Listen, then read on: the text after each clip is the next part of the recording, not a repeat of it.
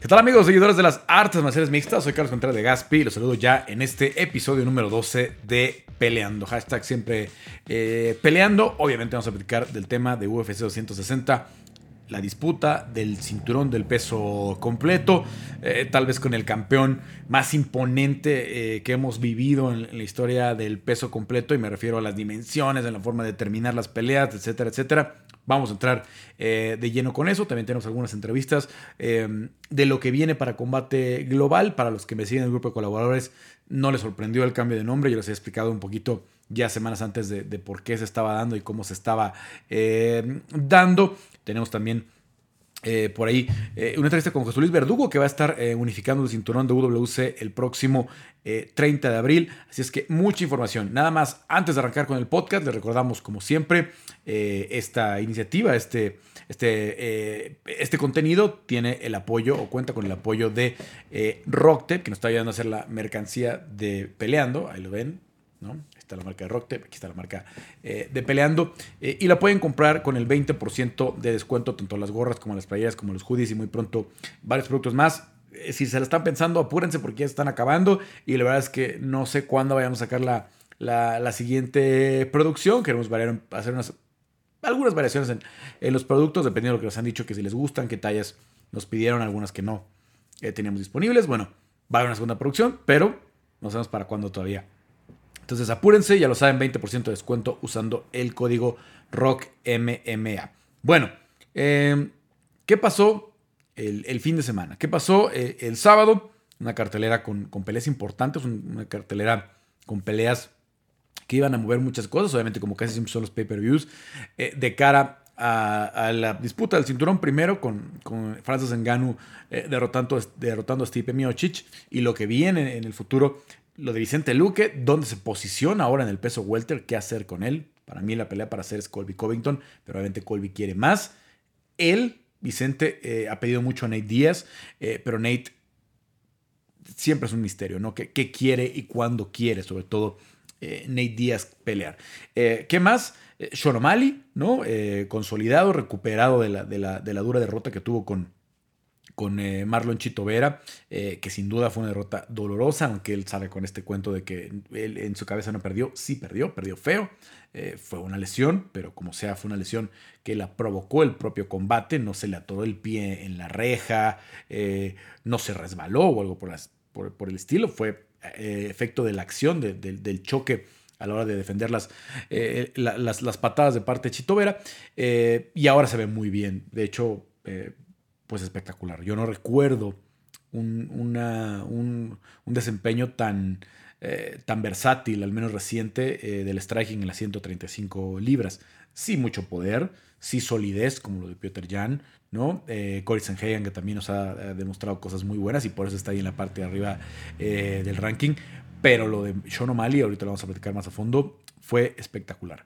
Em, sorpresas, ¿no? Lo damos Alonso Manifield eh, eh, sometiendo. ¿no? Eh, Omar Morales, el venezolano que se ve muy bien otra vez en, su, en su pelea de pie, con un Young que es un peleador muy duro, que a la mera hora pudo pelear, tanto él como Molarky, que también ganó en el, en, el, primer round, los dos con esta polémica de lo que había sucedido la semana anterior, cuando se cae la que iba a ser la segunda pelea de campeonato en este evento de UFC 260 con eh, Volkanovski en contra de, eh, de, Brian Ortega por las 145 libras, que de momento todavía no tiene fecha.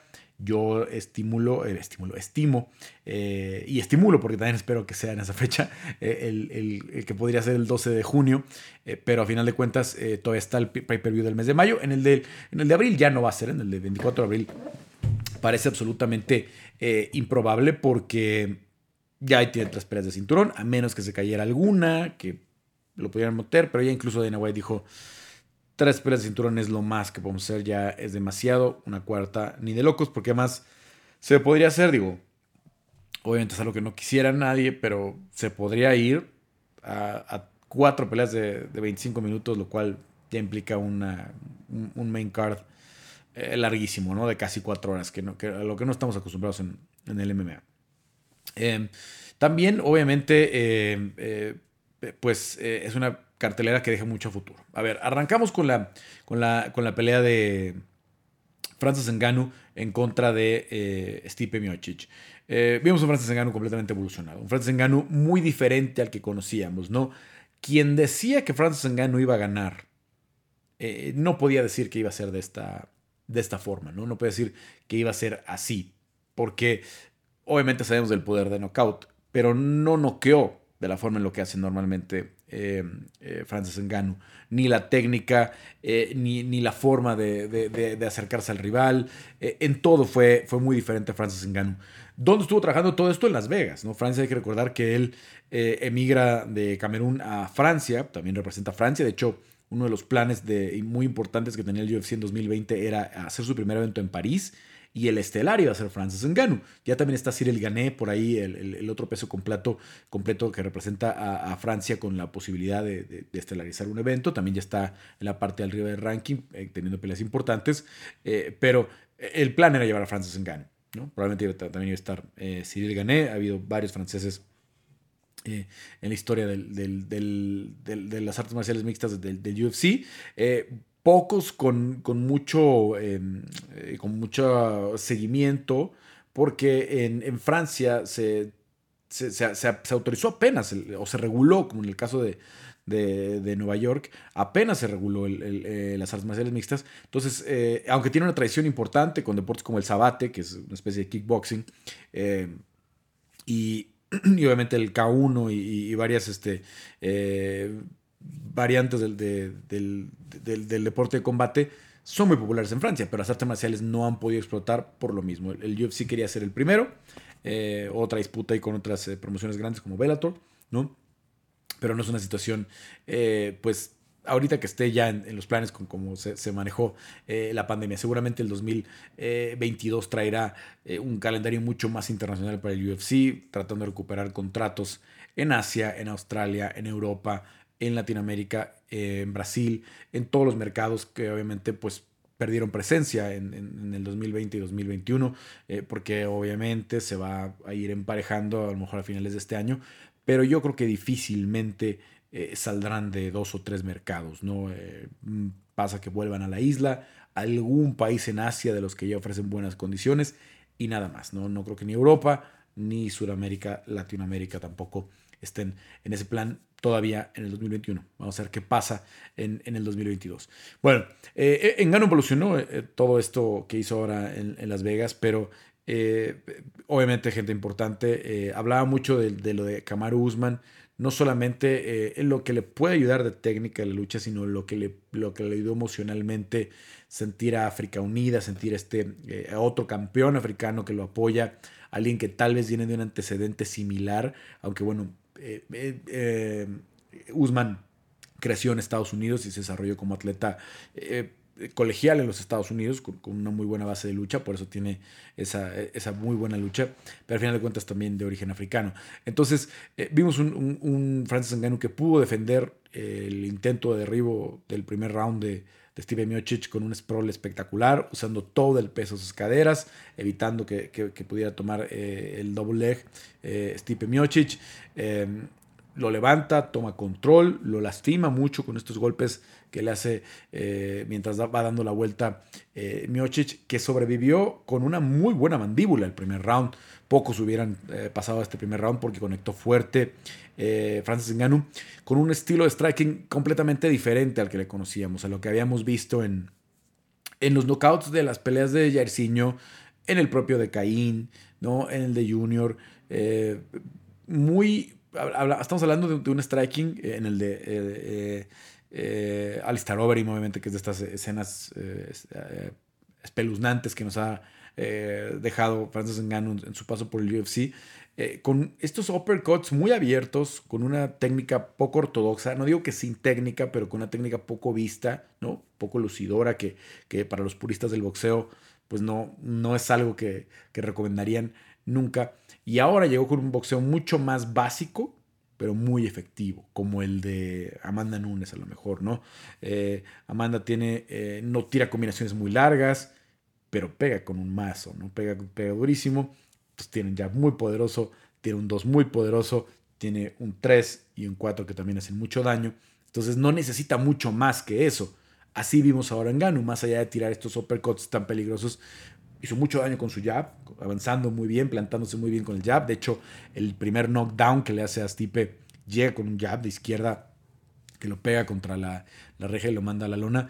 Stipe le ayuda, creo que eso de que toca con la reja para levantarse pronto, sentir, sentir que está lastimado y entonces decir, tengo que ir por todas, porque eh, creo que ahí se da cuenta Stipe, en la esquina le habían dicho, hay que ser explosivos, hay que ser eh, más explosivos en los ataques. Eh, Stipe lo entiende aparentemente, pero ¿qué sucede con Miocic? Que creo que en ese momento se, da cuenta que está lastimado, se da cuenta que le hicieron daño y tiene que, ir por, por, un, eh, una Ave María, como le llaman en el fútbol americano, ¿no? Por, un último intento, porque sabe que ya de ese problema no va a ser fácil salir, porque está teniendo el control de la jaula Engano, porque está defendiendo bien los derribos y no se ve, o al menos a estos primeros primer minuto del segundo round, que estuviera disminuyendo mucho su ritmo cardiovascular. Había estado siendo muy paciente, había estado llevando eh, con toda la con toda la calma del mundo la pelea y por eso durante la transmisión, por ejemplo, Daniel Cormier decía, eh, Count Francis is scary, ¿no? Este eh, eh, Francis paciente es, es, muy aterrador, es muy peligroso, puede hacer mucho daño y así lo fue. se levanta Stipe, siente que lo conecta y luego se encuentra este gancho de izquierda que lo manda a la lona. aunque está cerca Herb Dean, veo otras muchas críticas para Herb. Yo he sido muy activo en esas críticas. Yo creo que Herb ya no está para para tener al menos peleas de tal importancia, sí para seguir los main cards y sí para seguir siendo referee de UFC, pero creo que sí tendrían que empezarle a quitar estos de tanto protagonismo para que él también entienda que su estilo está afectando el deporte, incluso en, ciertos momentos, ¿no? Creo que hoy hay algunos como Mark Goddard y sobre todo Jason Herzog que están en mejor nivel, ¿no? que también han cometido errores, pero que están en, mejor nivel para referiar. Em, en este caso en particular, creo que no hizo mal. Creo que está cerca de la acción, pero es tan súbita, son tan grandes, que aquí hay que estar, eh, hay que medir, ¿no? Con los moscas, como referee tienes una distancia, con los ligeros tienes otra distancia, con los welters otra, con los, eh, con los semicompletos otra, y con los completos obviamente mucho más, por lo, que abarca este, y el alcance que tiene Stipe y el, alcance que tiene Francis Ngannou. Entonces creo que está en una distancia prudente la, imagen, la, la, eh, eh, la, acción es muy súbita y alcanza a llegar ya de salidita a empujar a, a este Francis Ngannou. Y bueno, pues ya había conectado una vez más a Stipe Miocic, ya publicó en las redes sociales, tanto él como su mujer, que todo está bien y que pues van a, van a, regresar, siempre optimista, siempre sonriente. Tipazos los dos, eh, muy merecido todo lo que hizo Stipe. Eh, ese estatus de mejor peso completo de todos los tiempos creo que todavía lo tiene, ¿no? Sé que es impactante lo que vimos y sé que es impactante ver cómo cayó y ver el knockout de Francis. Ahora hay que ver a Francis eh, defender, ¿no? Ahora a este Francis también se le puede descifrar, a este Francis también se le puede entender cómo pelearle, pero hay que trabajarlo, ¿no? Ahora que ya lo vieron, quienes sean los siguientes rivales, pues tendrán que trabajar en función de eso, ¿no? En función de que sí, la poderosísima arma que es, yo creo que Francis tiene tres o cuatro años todavía de ser muy, muy peligroso. Si, en eso si eso lo logra convertir en cuatro o cinco defensas, va a tener un lugar entre, entre los mejores de todos los tiempos, probablemente hasta ser considerado el mejor de todos los tiempos, pero está todavía lejos de eso. Defender el cinturón del peso completo es un reto mucho, mucho mayor a otros eh, cinturones y por eso los récords son tan cortos. Por eso Stipe es el que tiene más defensas y sin que sea un número muy voluminoso. Pero bueno, a final de cuentas, eh, ahí está hoy, un campeón que aterroriza. Eh, yo no creo que aterrorice a John Jones. Creo que John Jones sí sabe que tiene que tener muchas precauciones. John Jones subió para esto, eh, por eso todo el drama vi lo que puso, lo que quitó en las redes sociales. Eh, de pronto John ha sido muy, muy emocional en las redes. Yo no sé por qué se está peleando todo el día con lo que le contesta la gente, con lo que dice Chelson en la tele, con lo que dice Daniel Cormier en la tele, con lo que dice uno, con lo que dice el otro. Bueno, parece que está más preocupado por lo que están diciendo, con lo que dijo Dane en la conferencia de prensa. John tiene que enfocarse en la decisión que ya tomó, que fue dejar libre el cinturón de las 205 libras en función de ganar más dinero, ¿no? y negociar hacia arriba, sentarse con tiempo y llevar esta pelea a cabo en contra de Francis Ngannou. John tiene los recursos para poder vencer a Francis Ngannou. Tiene que ser muy inteligente, tiene que ser muy elusivo, tiene que ser muy bien su distancia, tiene que entrar y salir, tiene que tratar de lucharlo. Stipe es un buen luchador, pero creo que John es mejor luchador. John logró conseguir derribos en contra de un Daniel Cormier al que no había derribado nadie, ¿no? el que no había perdido rounds antes de, enfrentar a, a John Jones. Entonces, tiene eso, pero hay que ver cómo lo haces contra un tipo de 263 libras, como fue con lo que pesó eh, Francis Ngannou el, viernes antes de la pelea, eh, a comparación de los 220 y tantos, 230 tal vez, en los que él enfrentó a un Daniel Cormier, que pesaba más en el peso completo, pero hay que recordar que cortó. Cuando se enfrentaron ellos fue en 205 libras y Daniel tuvo que hacer un corte muy agresivo para poder llegar a esos pesos. En fin, entonces eh, seguramente será la pelea que viene. Puede haber drama, puede haber retraso en que, se, en que se logre firmar. De todas formas, hay que recordar que el plan de John era finales de 2021, segundo semestre. ¿Por qué? Porque no solamente tiene que ganar libras, ya ahorita dicen que anda entre 245 y 250, sino que tiene que afianzarlas en su cuerpo. No nada más se trata de que ya me inflé como balón, ¿no? Este, y estar bofo. Tiene que ganarlas y convertirlas en músculo, porque bueno, pues hay que ver nada más la anatomía de, Francis Ngannou para, para darse cuenta, ¿no? Lo, superior que es a cualquiera, ¿no? De los pesos completos. Es una bestia, no tiene prácticamente grasa corporal, tiene unos hombros inmensos, unos pectorales inmensos, unos brazos larguísimos. Entonces, físicamente no va a ser más poderoso eh, John Jones. Tiene que afianzarse bien, tiene que eh, ganar masa muscular, hacerlo de forma sólida y además, pues tiene que, que ser capaz todavía de mantener agilidad, porque la oportunidad de John Jones va a venir a partir del tercer round. ¿no? Ya vimos, es muy difícil sobrevivir esta, eh, este poder que tiene eh, en en el primer round. Lo extendió ahora al segundo con, con, con. Pero creo que a partir del tercero sí va a ser muy difícil que pueda mantener el ritmo John, que lo pueda alcanzar. John va a poder entrar y salir más, marcar la pelea.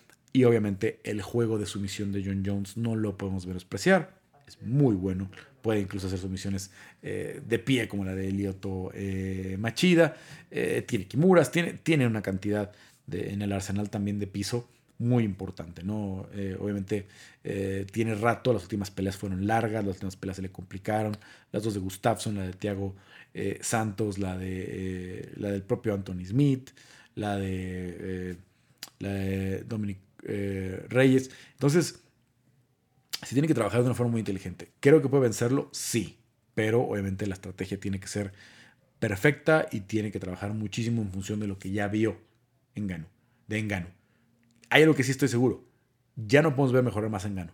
Si Engano sigue mejorando, si Engano todavía puede eh, afinar sus armas más que esto, sería un sobrehumano. De verdad, sería un alien, un, predator. Porque la verdad es que lo que vimos, esa calidad que le vimos en el round y, pedacito que duró el segundo, eh, podría acabar con cualquiera. Podría acabar con el mejor Verdún, podría acabar con el mejor Fedor, podría acabar con el mejor Caín, con el que fuera, ¿no? Con esa paciencia, con esa pegada tan, tan, tan, eh, tan precisa y poderosa, con esa defensa del derribo.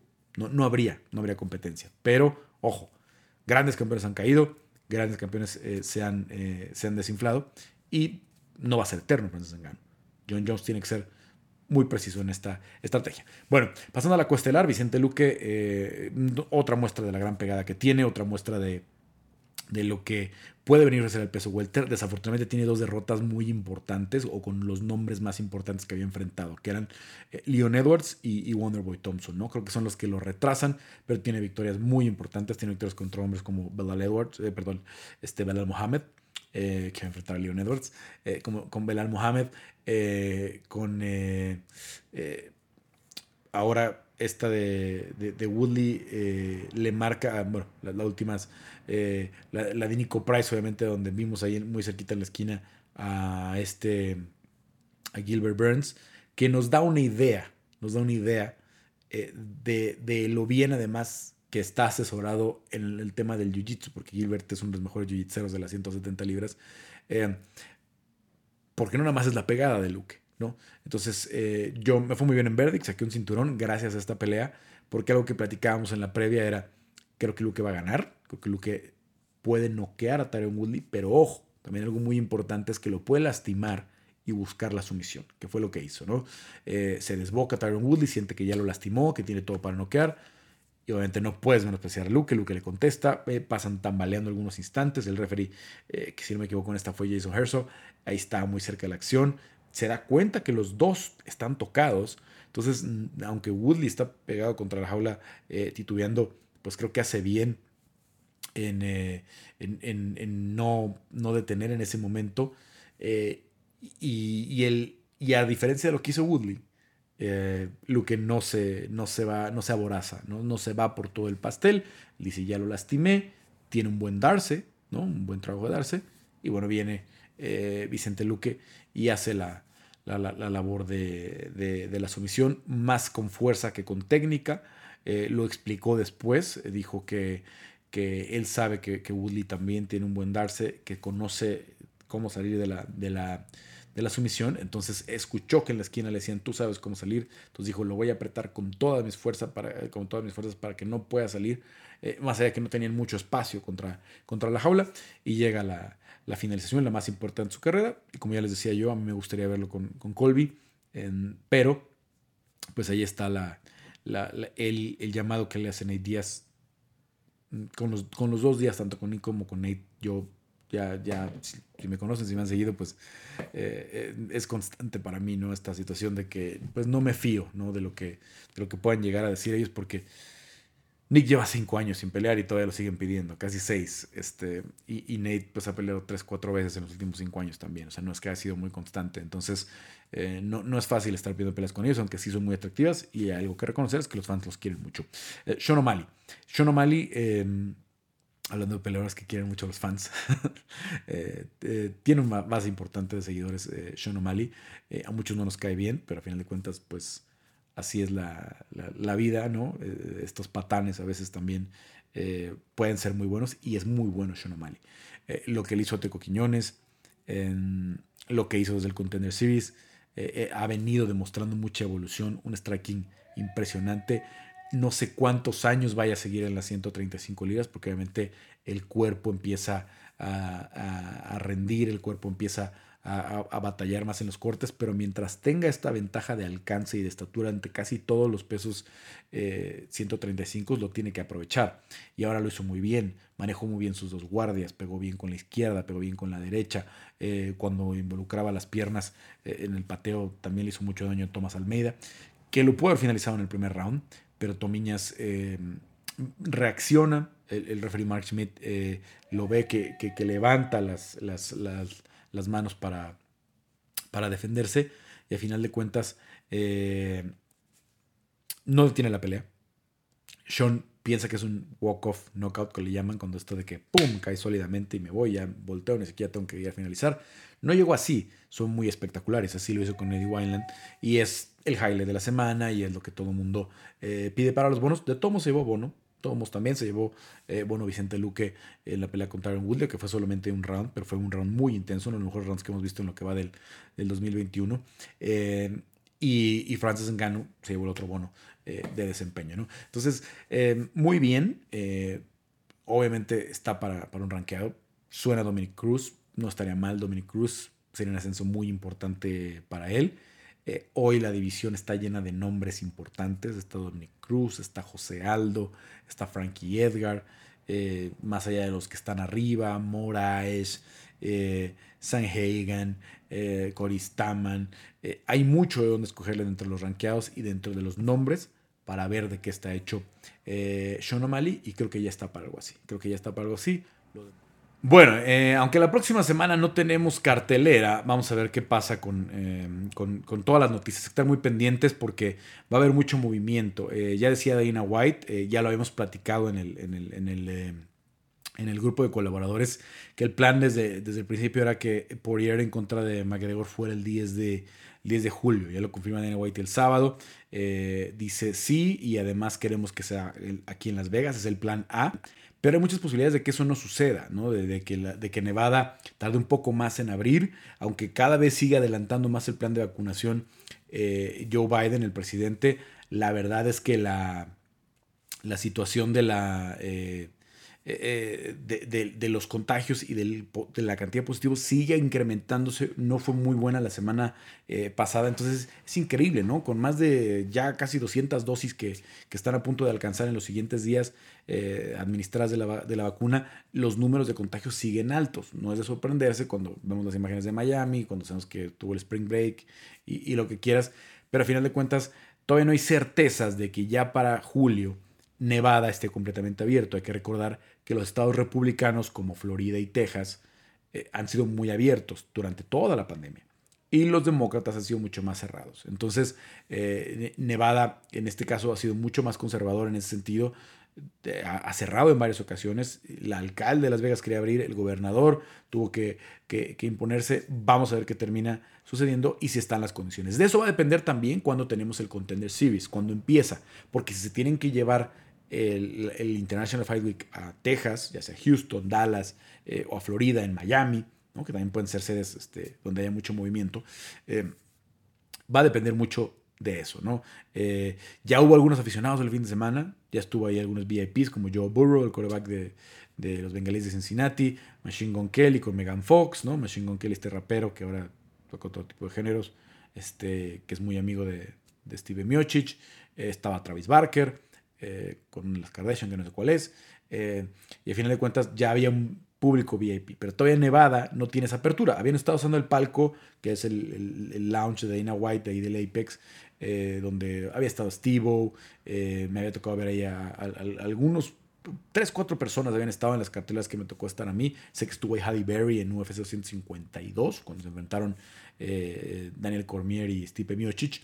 Pero era mucho más en lo oscurito, ¿no? Eh, manteniendo las regulaciones de la gente de la comisión, el límite de, personas. Ahora ya la comisión se ve que está un poco más abierta porque ya este, esta sala lounge VIP, pues ya eran 12, 14 personas en cada tribuna. Ya hablaba de un número mucho más eh, elevado, al menos de, número de personas que pueden estar dentro del Apex durante la cartelera. Estaba muy controlado. Eh, cuando me tocó estar allá en los cuatro meses que estuve el año pasado, entre agosto y septiembre y luego octubre, noviembre eh, y, pues la mitad de diciembre hasta que fue la pelea de Brandon Moreno. Entonces, eh, bueno, eh, vamos a ver cómo se va manejando esto. puede haber noticias en los siguientes días. Van a seguir saliendo muchos anuncios de combate. Por ahí, tal vez alguna pelea nueva de, mexicanos, varias de latinos que hay posibilidad de que vayan saliendo. En fin, en fin, una eh, una, semana que puede ser de movimiento y obviamente la semana que entra vamos a platicar un poquito más ya de lo que es el debut de Ignacio Bamondes, uno de los primeros invitados que tuvimos en este podcast, el chileno que va a enfrentar a John McDessie en su debut ya dentro del UFC después de la pues eh, espectacular victoria que tuvo en, en, Dana, White Contender Series y se ganó su contrato. Hay, hay cosas eh, interesantes para estos, para estos siguientes días. Bueno, vámonos ya con lo que viene con combate global. yo ya al menos sé de 40, 45 peleadores eh, que han o publicado en sus redes sociales que están buscando patrocinadores para, para las fechas de abril. Em, peleas que me han confirmado a mí. Peleadores que ya tienen boletos de avión incluso, pero Combate Global, al momento que estoy grabando este podcast, lunes eh, por la noche, no ha anunciado eh, las carteleras. Tu DN, que va a ser eh, el, broadcaster, el, el, right holder, el, dueño de los derechos de televisión en México, ya está haciendo promos de combate global a partir del 9 de abril. Una de las peleas que les platiqué eh, desde hace varias semanas en el grupo de colaboradores, por eso vale mucho la pena, porque tenemos muchas exclusivas, muchos temas que hablamos semanas antes de que incluso lleguen a los medios eh, internacionales. Em, y una de esas es, es la pelea del título de 125 libras. Va a estar eh, eh, contra Durán. Eh, hubo un medio anuncio de esa pelea el, viernes que pusieron un post en el que recordaron las mejores peleas de ambos. Bueno, pues se van a enfrentar por el título de 125 libras. Probablemente para cuando ustedes escuchen esto ya se haya anunciado por parte de combate. Vi que Edgar Chaires ya lo puso en sus redes personales. Entonces, pues ya lo podemos platicar aquí. Esta es la entrevista que hicimos con Edgar eh, Chaires ya hace algunos días, cuando tuvimos la oportunidad de visitar el, el Entran Gym allá en Tijuana. Y obviamente pues lo hicimos eh, eh, pues con la reserva de que la pelea se confirmara o no. Una vez que Chaires la ha confirmado, pues aquí se las dejamos. Combate América regresa y tendrá un nuevo campeón de las 125 libras y Edgar Chaires estará en esa disputa con esa oportunidad. ¿Cómo te sientes, Edgar? Me siento muy feliz de esta oportunidad. Creo que la venía trabajando ya tres años atrás y, siento yo que, la tengo muy merecida. Soy el, si, no mal pienso, soy el peleador que más finalizaciones tiene en la categoría y estoy muy motivado y contento por la oportunidad y estoy trabajando muy duro, no he dejado de, entrenar en años y es mi momento, tengo que demostrarlo. Tú te mantuviste activo durante esta época de la pandemia en que Combate no había podido eh, hacer eventos, eh, seguiste peleando. ¿Cómo te sientes eh, en esta progresión en el año y cachito que no ha tenido Combate eventos? Ah, me, me, siento como peleador más maduro porque tuve tiempo de conocerme mis métodos de entrenamiento, ¿no? mis cortes de peso, todo eso creo que ya no tiene que haber falla porque ya tengo 10 peleas profesionales. Creo que es mi primer punto para para sacar mi máximo potencial y, pues bien dar, dar ese, ese, campanazo y ser el primer campeón de la 125 en combate. Y, pues estoy, me siento preparado, me siento listo, no he dejado de entrenar, como te digo, en toda la pandemia estuve entrenando. Y nunca dejé de entrenar, siempre dije, tengo que seguir, tengo que seguir y me he mantenido enfocado y, y, por eso me eligieron, porque estoy listo y porque soy de los primeros en la categoría y pues a darle. Obviamente eh, eh, eh, has sido muy cercano a Brandon Moreno, eres de la misma división, desde ahí te conocimos yendo a entrenar con él. ¿Cómo te has sentido o cómo te inspira ¿no? haber visto pues ya lo que consiguió Brandon para tú también poder estar en estos niveles y, disputar un cinturón en una promoción internacional? Wow, Brandon, pues Brandon, Brandon es Brandon, ¿no? Ya todos lo conocen, creo que, que esa última pelea hizo que todo el mundo, ¿no? De las artes marciales, en vez de que todo México ya todo el mundo lo conociera. Y en verdad él ha sido como. De hecho, por él vine, cada de cuenta, porque Raúl me invitó, dijo, ah, para que te agarres de, ejemplo a Brandon y lo sigas a él. Y pues desde que vine ya tengo casi cuatro años siendo su sparring, siendo su compañero y, y la verdad es como una inspiración para mí, todo lo que ha logrado, porque pues él mismo me dice Tú, tú puedes ser como yo hasta más, dijo, nomás échale ganas y trabaja todos los días. Ah, independientemente de los resultados, tú sigue trabajando, trabajando y el trabajo duro te va a pagar. Y pues es lo que estoy haciendo y creo que me va a ir bien. Por acá en combate, ¿sufriste alguna derrota sorpresiva? Este, ¿Cómo te llevó eso a, a aprender y a regresar al gimnasio y decir estos errores que se cometieron? Eh, porque el objetivo, pues, me imagino que siempre fue ser campeón de combate, ¿no? Sí, pues mi objetivo siempre es ser el mejor, ¿no? Y como todos, cada deportista y más en, el, un deporte de contacto, pues no es como el fútbol que es un equipo, aquí es individualmente y te ganan uno contra uno, imagínate cómo se siente. Pero digo, todo es una evolución como peleador. Hay muchos peleadores que llegan invictos de 20-0 así súper atléticos, ¿no? Y yo creo que yo sí tuve esa evolución de tuve que perder perdí, me levanté, volví a perder y me volví a levantar, ¿no? Y este es, eh, eh, es un deporte muy duro y, es, tienes que seguir adelante siempre y tomarlo de la mejor manera, aprender de los errores y ya no volver a cometerlos para que a la próxima pelea seas mejor y, y tomar cada pelea como la más importante y así vas equilibrando tu juego hasta que por fin te haces un peleador maduro y, y, llegas a un tope y sigues evolucionando porque este deporte es infinito. Este equipo ha cambiado mucho desde hace cuatro años que llegaste, me imagino. Eh, estaban hasta en otras instalaciones. Eh, hoy hay peleadores de Sudamérica, eh, ecuatorianos, colombianos, argentinos. obviamente Brandon está yendo y viniendo. ¿Cómo ha cambiado el gimnasio y obviamente cómo ha influenciado eso en ti, tener compañeros cada vez de mayor nivel, yendo y viniendo al UFC, etcétera, etcétera? Sí, eh, mm, prácticamente entran, a, pues está en las alturas, no en la cima de todos los gimnasios en Latinoamérica, yo creo, tiene, ha tenido, es el semillero de más peleadores en UFC, el más nivel, casi todos los peleadores se vienen a casa de Recamp. Y ha sido una evolución, como dice mi coach, si él empezó en un gimnasio muy pequeño y ahora tiene un gimnasio de cuatro pisos que parece un laboratorio, ¿no? Ya tiene de todo. Y, la verdad ayuda mucho tener compañeros de todas partes porque aquí en absoluto tienes un, especialista en todo. Y, eso te ayuda, ¿no? Si te falta lucha, si te falta jiu-jitsu, si te falta striker, tienes con quien trabajar de todo. Es, es, es, un equipo muy completo y tenemos de todo donde agarrar y pues, Raúl, Raúl es, es un head coach increíble, él sabe de todo y, me ha llevado de la mano, me ha sabido evolucionar y, y, él es el que está llevando mi camino muy bien. En caso de que salgas con el cinturón, dedicatoria a alguien en especial que digas, eh, este cinturón es para él, eh, para ella, para alguien de la familia, para, ¿para quién le dedicarías este cinturón? Pues a toda mi gente, ¿no? Y, para empezar a mi familia, que pues, la familia siempre es la que está, y pues a mi equipo, porque pues ellos me están llevando a cabo y pues estoy muy emocionado y ya quiero pelear. Pues ojalá que veamos una muy buena pelea eh, en la disputa del cinturón de las 125 libras eh, de Combate Américas y estaremos muy pendientes de lo que suceda también después de ese combate con tu carrera. Así es, cada pelea pues dejo el alma ahí, ¿no? Y me gusta finalizar, no, no voy a los puntos ni, ni nada. voy a dar un show, a todos les va a gustar y espero en Dios y en todo mi corazón salir con la victoria para todo México porque voy a representar al país. Perfecto, pues Edgar Chávez que estará peleando por el cinturón de las 125 libras de Combate Américas.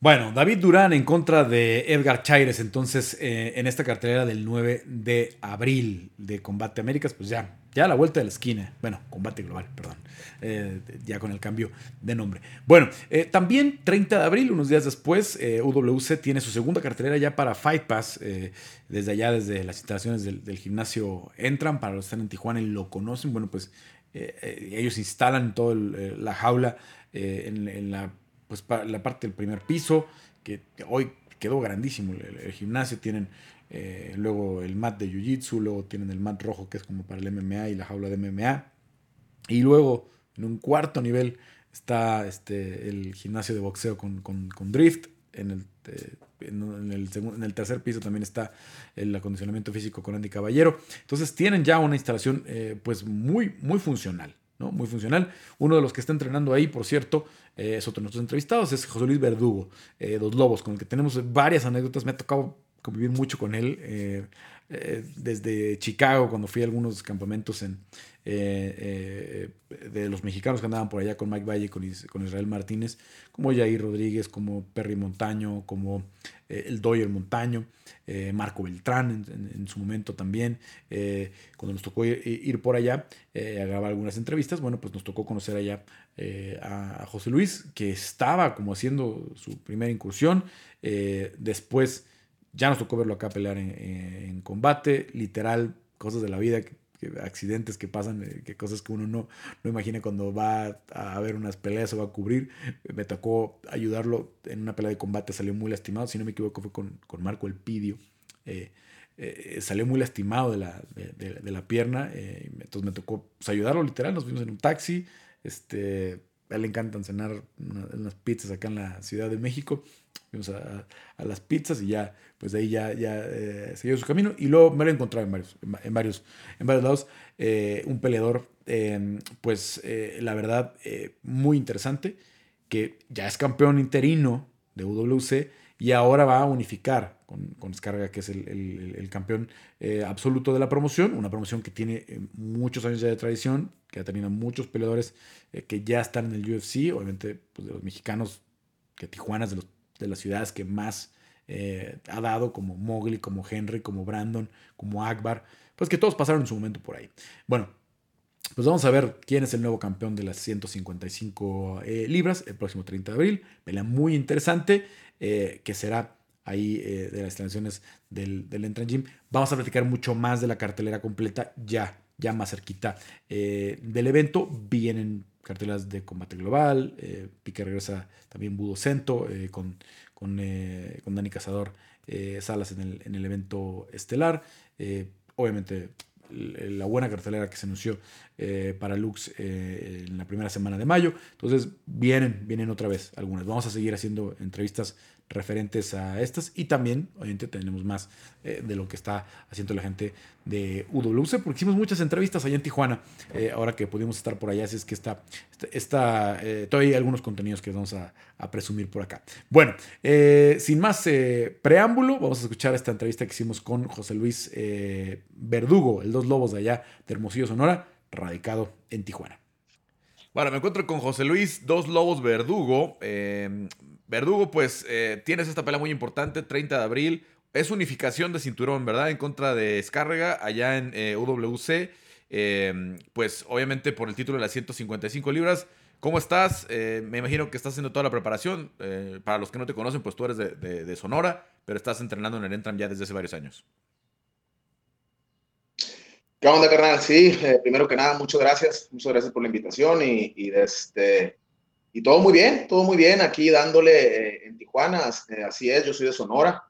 Eh, de Hermosillo, Sonora, para ser exactos, y de la tierra caliente, donde pega bien duro el sol.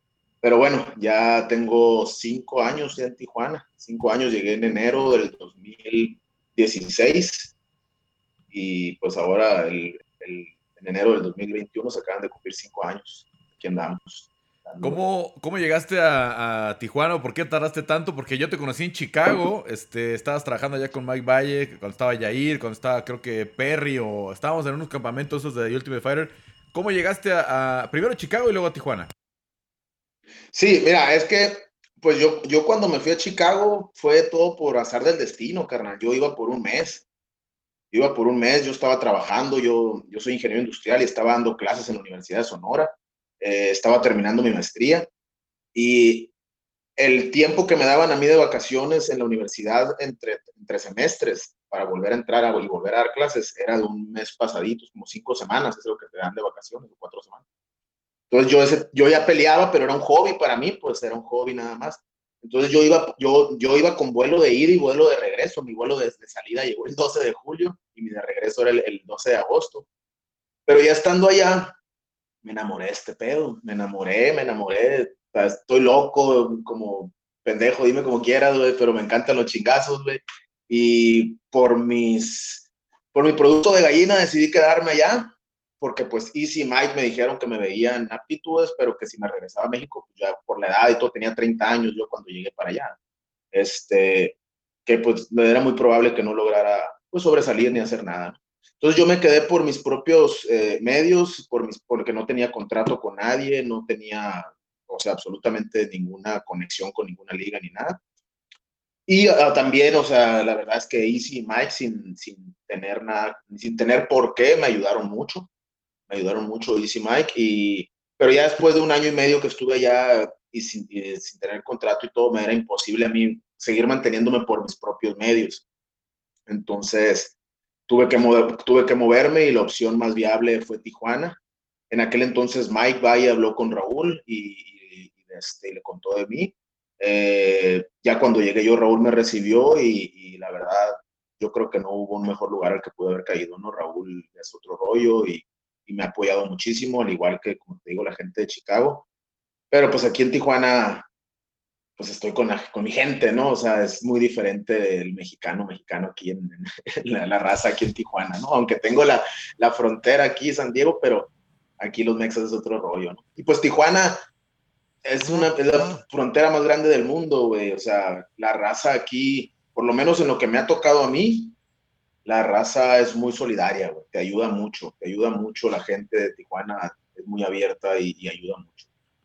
Eh, y además, bueno, este, te ha tocado prepararte ya para pelear en, Lux, en Combate Américas, ¿no?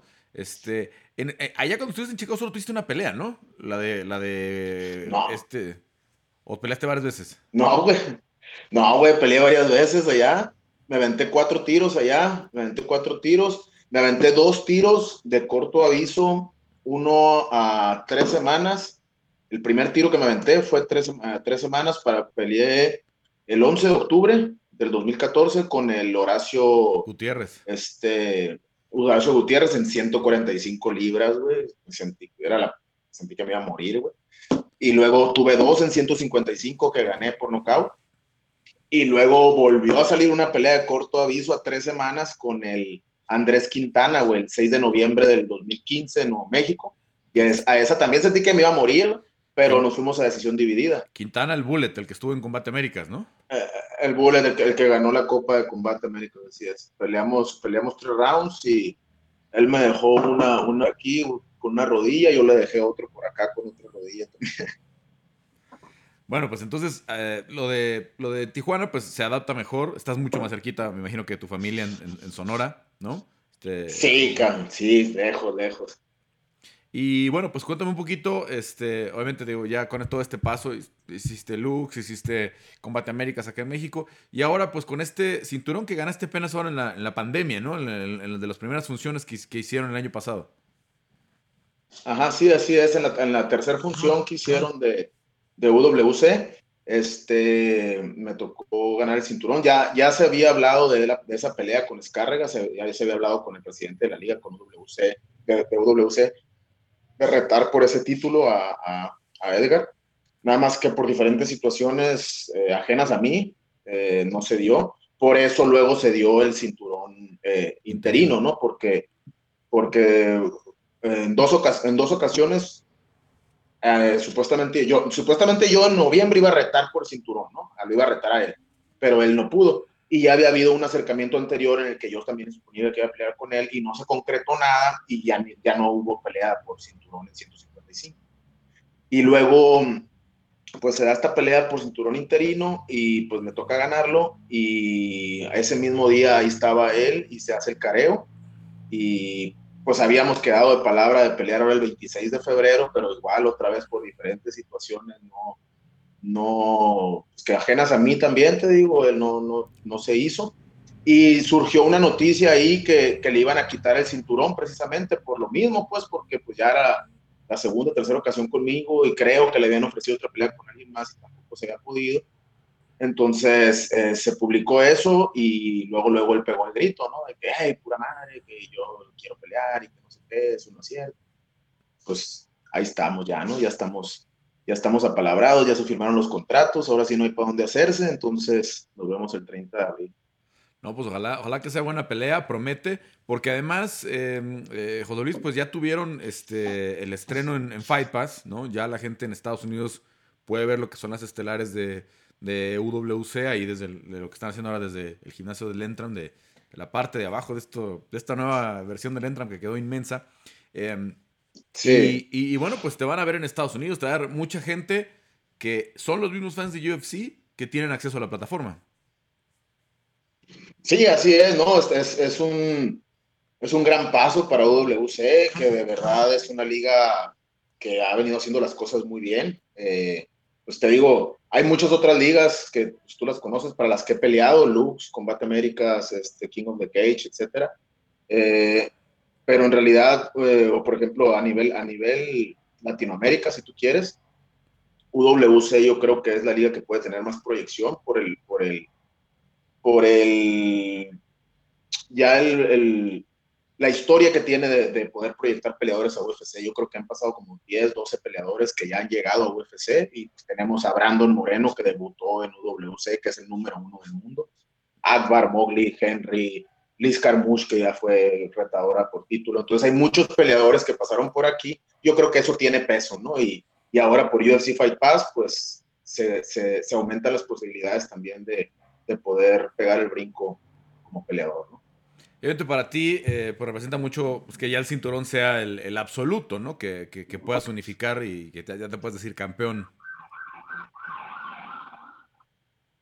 Sí, claro que sí. O sea, obviamente eh, eh, el ser el único campeón, por así decirlo, pues ese es el objetivo ahorita, ¿no? O sea, él tiene algo que yo quiero y, él no quiere dármelo, entonces vamos a, vamos a tener que ir a quitárselo, ¿no? Ahora, ¿qué tipo de camp estás haciendo? ¿Con quién estás trabajando? Eh, sé que recientemente también ya Polo Reyes anunció que es tu división, ¿no? Que me imagino que es de los que te puede ayudar eh, más, pero eh, también eres muy cercano ahí de, peso con Macio, con, con, Marcelo, con los que andan por allá. ¿Con quién estás haciendo el campo? ¿Con quién has estado trabajando?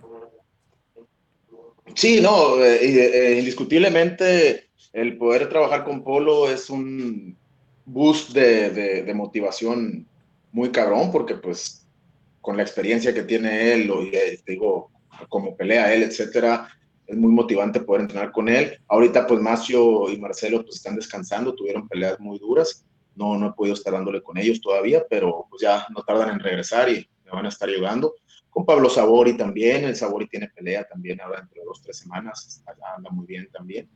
Entonces, en, en, el Entram ahí acaban de llegar unos, unos muchachos ecuatorianos que son muy buenos, muy buenos y, también ahí nos están ayudando mucho, están presionando bastante.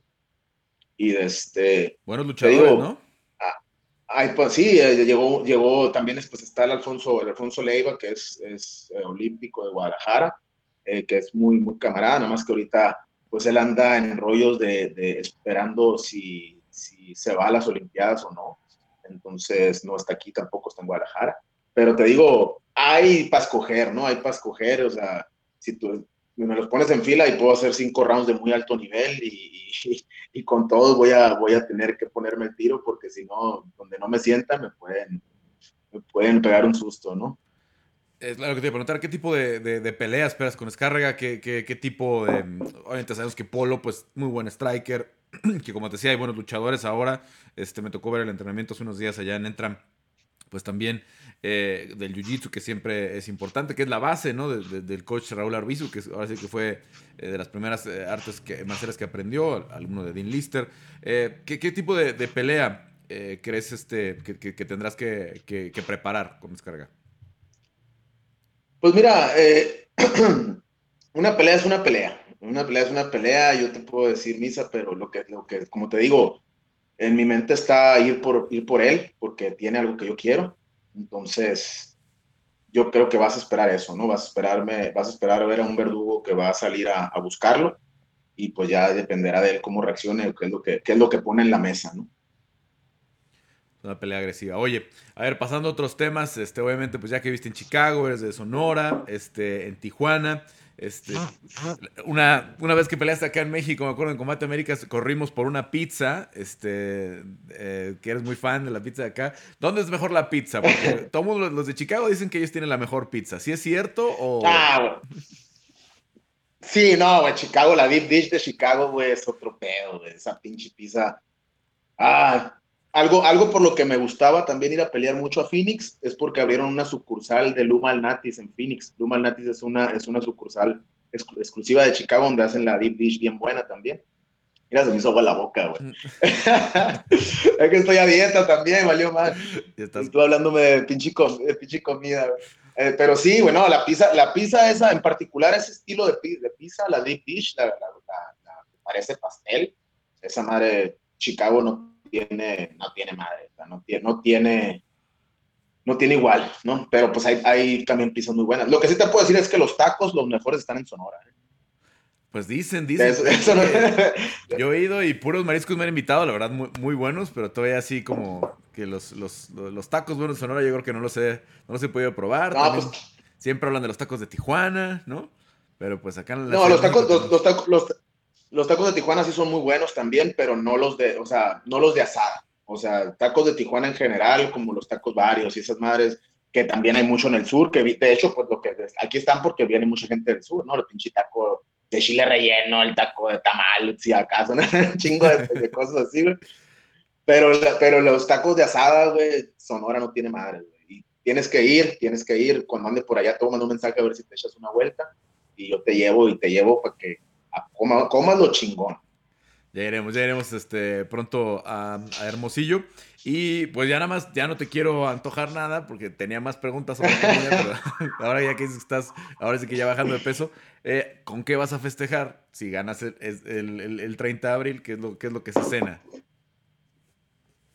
Ah, no, carne, huevo, güey. Se come carne todos los pinches días, cortes, güey. Te digo, soy de allá, pues, y lo primero que se, me viene a la mente es comer carne. Obviamente, mira, lo que va a pasar es que va a ser como un maratón, una semana de, pizza, tacos, este, chilaquiles, esto, lo otro, caldo, soy muy fan de los caldos, del caldo de res, güey.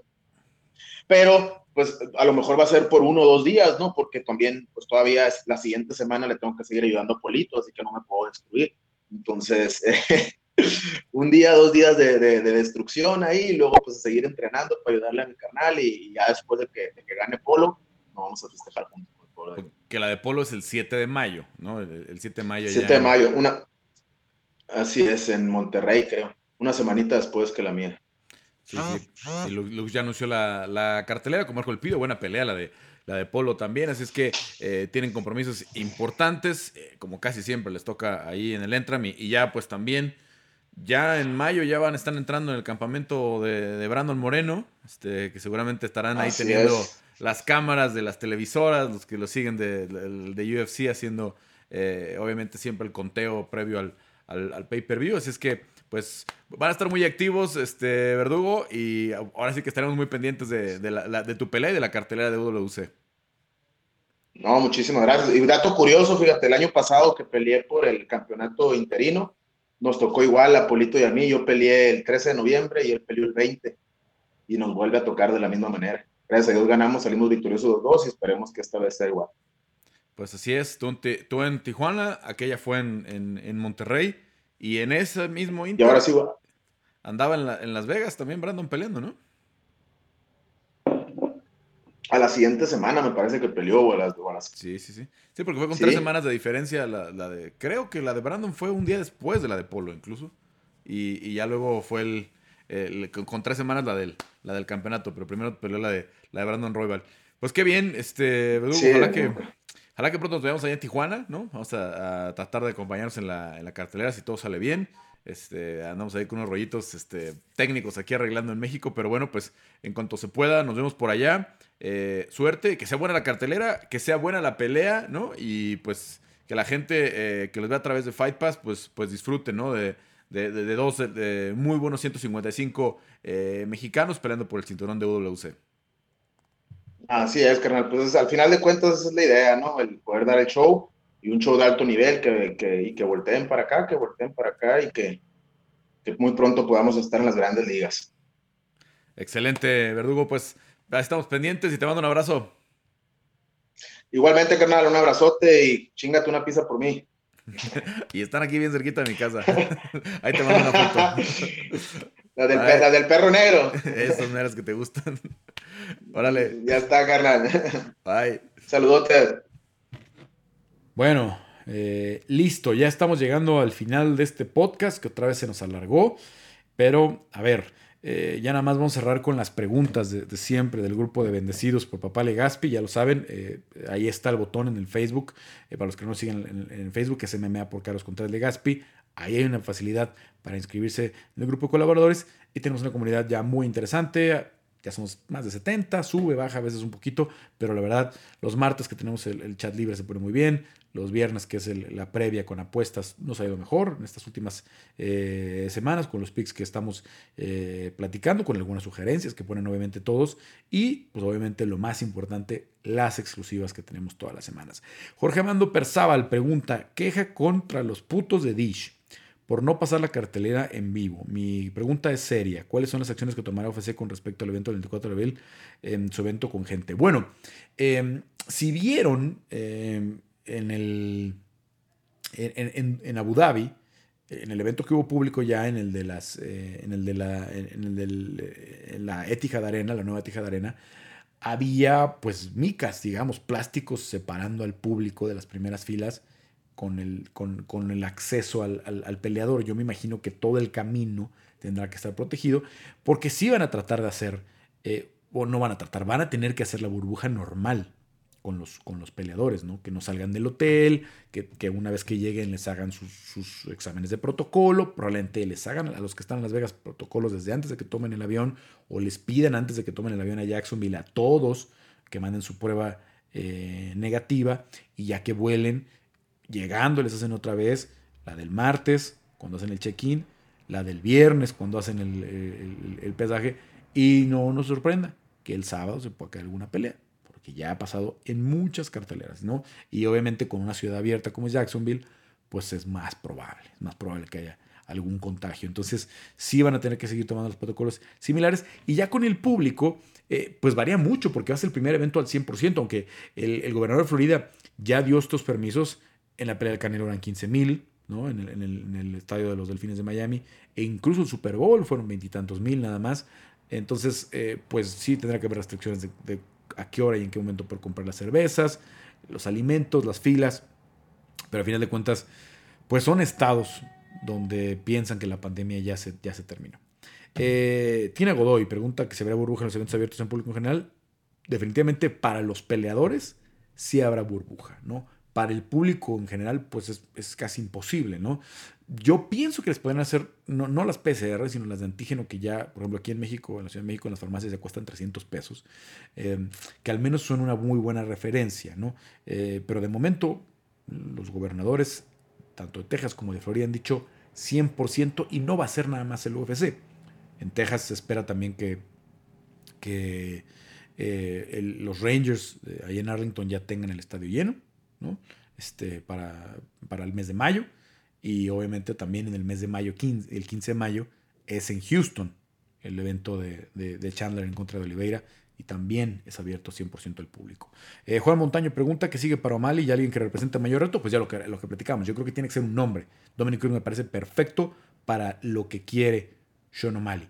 Sí me preocupa que le puedan hacer daño a, a Dominic Cruz y pues yo que soy muy fan de Dominic, me dolería mucho verlo perder con, con Sean O'Malley, pero para lo que quiere Sean y para el talento que tiene Sean, eh, si, si está mentalmente bien, puede vencer a Dominic Cruz.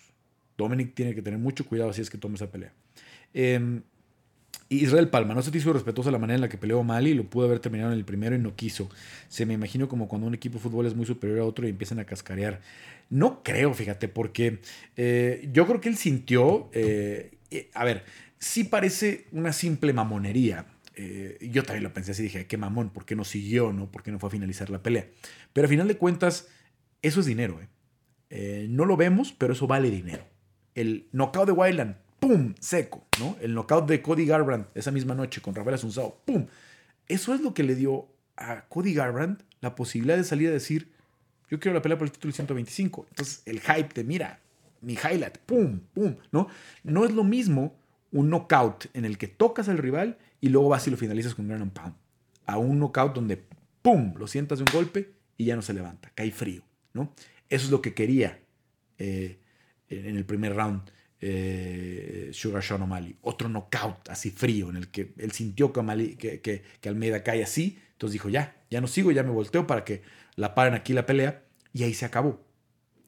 Eso es dinero, eso es dinero, la verdad. O sea, eh, el highlight así es muy diferente. Ahí está el mejor caso de todos, ¿no? Jorge Masvidal. ¿Dónde estaría Jorge Masvidal sin la rodilla? Si, si después de la rodilla Ben Askren medio se levanta y viene y un and pound de 20, 30 segundos lo acaba, ya no es lo mismo. Ya no es lo mismo, ya no, ya no es el mismo impacto. Entonces, eso fue lo que hizo crecer, lo que hizo enorme a Jorge Masvidal. Y bueno, pues ahí está. Ahí está, eh, pues lo que, hasta las alturas que ha llegado Jorge hoy. Eh, pues siendo el estelar en el primer evento abierto al, público, ¿no? Aún viniendo de perder de forma muy amplia la pelea en, Abu Dhabi, al menos en las tarjetas de los jueces, claro que fue con siete días de, anticipación, pero todo el hype que trae Jorge es tan grande que le alcanzó para pelear por el BMF contra eh, Nate Díaz y le alcanzó para todo esto. Pero bueno, pues ahí está, ahí está. Obviamente antes de despedirnos les recordamos eh, que pueden comprar toda la mercancía, también obviamente todos los productos de Rocktape, como las Rock Balls, como la cinta, con el 20% de descuento en rocktape.mx con el código ROCKMMA. Y los invitamos a que nos sigan en todas las plataformas que vienen aquí al final eh, del video, ya lo saben, tanto en Spotify como en Google eh, Podcast, como en Apple Podcast, como en MMA porque las contra el Gaspi y como en YouTube. Ojalá que se puedan suscribir, activar las notificaciones para que esta comunidad siga creciendo. Soy Carlos Contreras de Gaspi y los espero la próxima semana en un episodio más de Peleando, porque aunque no hay evento, tenemos muchas, muchas eh, entrevistas y vamos a platicar de muchos temas.